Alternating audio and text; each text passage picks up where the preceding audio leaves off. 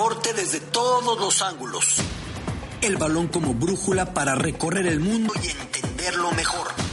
Soy Alberto Lati, periodista y escritor. Latitudes, con Alberto Lati, en Así las Cosas. Mi querido Beto Lati, arráncate con la sección deportiva. Con todo gusto, querido Carlos, completando la información que damos en la sobremesa de la convocatoria de la selección mexicana, porque siguió la conferencia, dice Diego Coca que sí, que tiene intención de hablar con Chicharito, que no es que esté descartado y que va a haber por delante. Y resumiendo las ausencias más notables, evidentemente Pocho Guzmán, resumiendo también, Héctor Herrera finalmente no queda en la lista, Héctor Moreno sí queda en la lista Andrés Guardado ya reducido a la selección, no se encuentra en este listado. Raúl Alonso Jiménez se mantiene y esperemos vengan buenos resultados. Es una lista larga, es una lista de más de 30 futbolistas, la primera convocatoria de Coca. Rematando el tema que dábamos, estaba en desarrollo porque la conferencia fue precisamente mientras estamos en la sobremesa, querido Carlos. También en desarrollo en este momento se están enfrentando Real Madrid y Barcelona. El Barça tomó la ventaja unos minutos atrás con un autogol de Militao después de que escapara Kessi, disparara, rebotó en Courtois y entonces en el eh, rebote cae precisamente a Militao y el brasileño no puede evitar impactar el balón y el Barça se va al frente. El Madrid estaba jugando mejor de entrada, aunque de momento en el Bernabéu el conjunto barcelonista es el que está con la ventaja en el partido. Es la ida de las semifinales de la Copa del Rey. Luego se enfrentarán en tres semanas en la Liga. Luego se enfrentarán en tres semanas y media otra vez en esta misma Copa del Rey. Tres partidos en un lapso de tiempo muy reducido.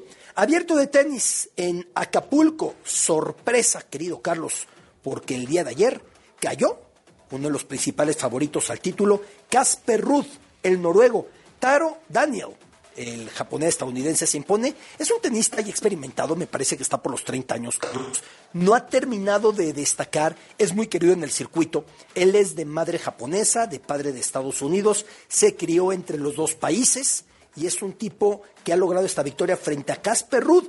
¿Qué viene relevante para este día? Sobre todo, dos estadounidenses frente a frente, Taylor Fritz contra Francis Tiafoe. Mi gallo para coronarse está entre quien se imponga de estos este duelo de cuartos de final.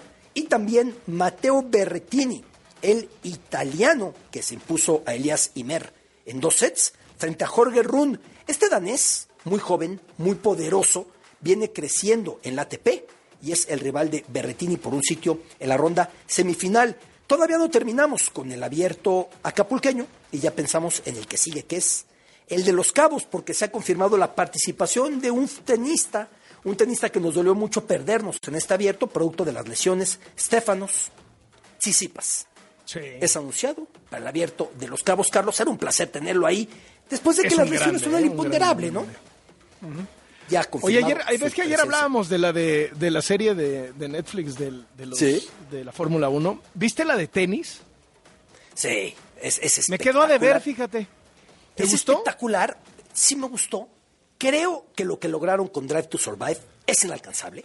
O sea, la tensión, la narrativa es inalcanzable. Aquí fueron más políticos, ¿no? Un tanto.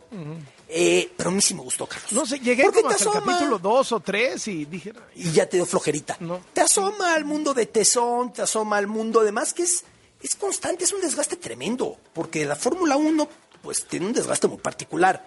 Pero es un trabajo más a nivel equipo. Tenis hay una mayor soledad de estos muchachos que se van criando solos, como adolescentes, entre ellos, dando vueltas por el mundo. Eh, a mí sí me gustó, siendo sincero, aunque entiendo que Drive to Survive es, es, única. Oye, Carlos, una noticia con la que amanecimos hoy que es penosa, que es ridícula. Fue atacado a tiros, 14 disparos, arma de fuego, un supermercado perteneciente a la familia de la pareja de Lionel Messi, y esto complementado con un mensaje pintado ahí que decía, Messi, te estamos esperando, se refieren al alcalde de Rosario, la ciudad de Messi, donde se dio este ataque. Lo, acusan de narco a este personaje, este político, y dicen que ese político no lo va a cuidar. Parece penoso, parece ridículo, ¿no? Cuando uno podrá pensar que todo en cuanto a Messi, y más en Argentina, y más con lo que supone, y más en Rosario, tendrá que ser armonía. Un ataque de este tipo, todavía no hay eh, claridad en relación con esto, todavía no hay claridad en relación de móviles que se buscó. Lo que sí consiguieron es seguramente lo que querían atacando algo vinculado a Messi o a su pareja Antonella y su familia es notoriedad internacional. Una noticia atroz la que tuvimos esta mañana en ese, en ese sentido, eh, querido Carlos. Dos noticias que parecen importantes de torneos de Copa, más bien tres si me lo permites. Santi Jiménez, ya decíamos en la sobremesa con la lista de la selección, anotó ayer otra vez, ahora en la Copa Neerlandesa, para hacer que avance el conjunto. ¿Crees que debió haber ido al Mundial? A la luz Sin duda alguna. Oye, ahora el Tata diría, es que hace muchos goles en muchos minutos, porque es titular siempre, ¿no? ¿Te acuerdas que decía hace muchos goles en pocos minutos? Claro que tenía que ido al Mundial. Es una pena.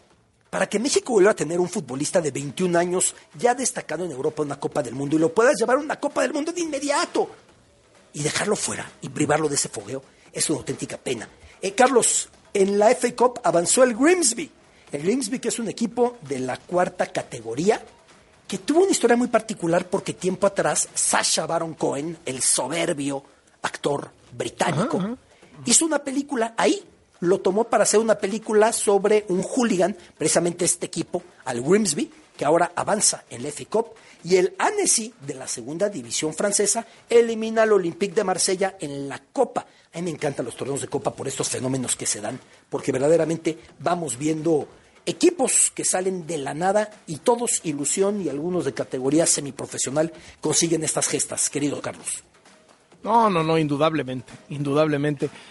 Oye, eh, resultados ahorita, el Real Madrid, ¿cómo va? El Madrid actualizando el marcador ya a medio tiempo, sigue abajo el Madrid 1 por 0. Reitero, el autogol, el Militao con el rebote después del remate de Kessi, es lo que abre el marcador para el conjunto eh, barcelonista. Veremos para el segundo tiempo un Barça que no dispone de Dembele, no dispone de Pedri, no dispone de Lewandowski, incluso Andreas Christensen, el central danés, se resintió, está en la banca, pero finalmente no puede ser utilizado. Y el Madrid también tiene ausencias, aunque no igual de notables y de momento gana el Barça 1 por 0, reitero, ida de la semifinal de la Copa del Rey, que ayer la otra semifinal, Osasuna le pegó al Athletic de Bilbao 1 por 0 en la ida, en Navarra la vuelta será en Bilbao, así como esta vuelta será en Cataluña en tres semanas, creo, Carlos. Muy bien, te mando un abrazo, Betolati. Un placer, saludos a todos.